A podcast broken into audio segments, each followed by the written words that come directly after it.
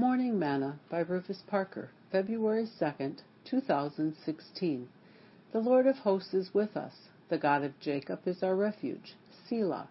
Come, behold the works of the Lord, what desolations he hath made in the earth. He maketh wars to cease unto the ends of the earth. He breaketh the bow, and cutteth the spear asunder. He burneth the chariot in the fire. Be still, and know that I am God. I will be exalted among the heathen. I will be exalted in the earth. The Lord of hosts is with us. The God of Jacob is our refuge. Selah. Psalms 46, verses 7 through 11. Today's morsel. Patience is one of those things that few people seem to possess these days.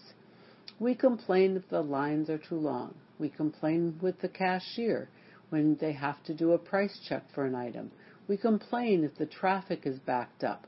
That is until we see the condition of the vehicles that were in the accident, and then we start thanking the Lord that it wasn't us. Hmm. The Lord said, Be still and know that He is God. We have to learn how to possess patience and how not to have unrest control us. Let me give you three ways to be still and wait on God. First, put your trust in God and lean not to your own understanding. Proverbs 3 verses 5 and 6. Second, practice unselfish behavior.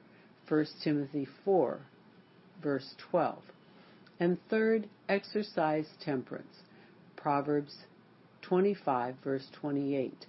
Now is the perfect time for you to learn how to be still and wait upon God. Sing they that wait upon the Lord shall renew their strength. They shall mount up with wings as eagles. They shall run and not be weary. They shall walk and not faint. Teach me, Lord, teach me, Lord, to wait. Thought for today. Come apart and rest a while, or you will come apart.